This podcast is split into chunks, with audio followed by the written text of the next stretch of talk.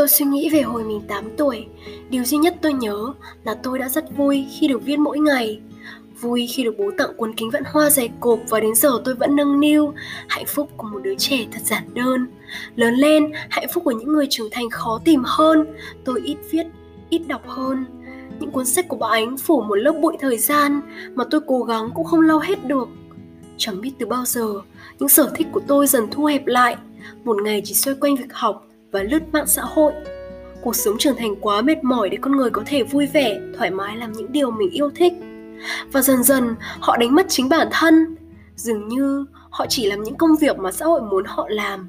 Họ không đủ dũng cảm để thoát ra khỏi vòng tròn an toàn của chính mình. Tôi cũng là một trong số họ.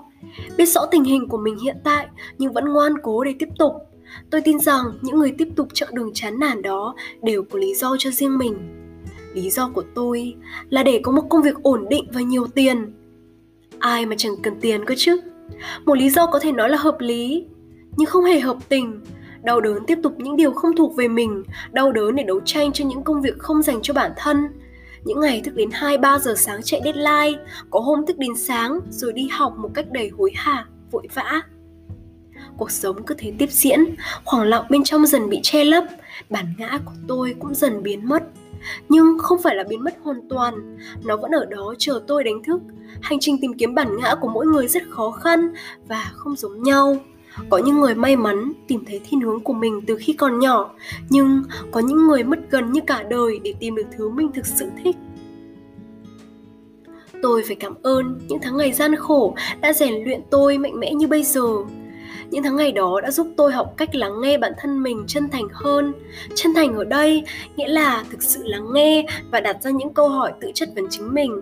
Điều gì khiến mình hạnh phúc khi làm? Điều gì đôi lúc mình chán nản chết đi được, nhưng đến cuối cùng vẫn quay lại với nó?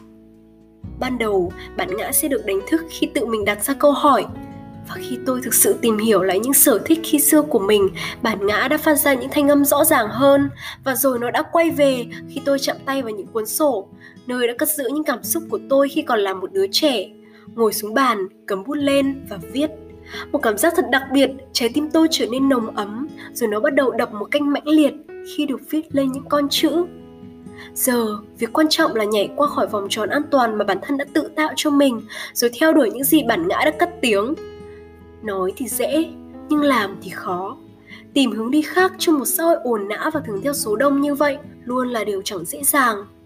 Nhưng tôi đã để sự tò mò dẫn lối, để một trái tim tràn đầy nhiệt huyết làm việc và luôn giữ một niềm tin bất diệt vào bản thân dù cuộc đời có vùi dập tôi như thế nào tôi tự nhủ mình vẫn còn bản thân bên cạnh và khi con tim này vẫn còn đập thì tôi còn tiếp tục chiến đấu vì hạnh phúc của chính mình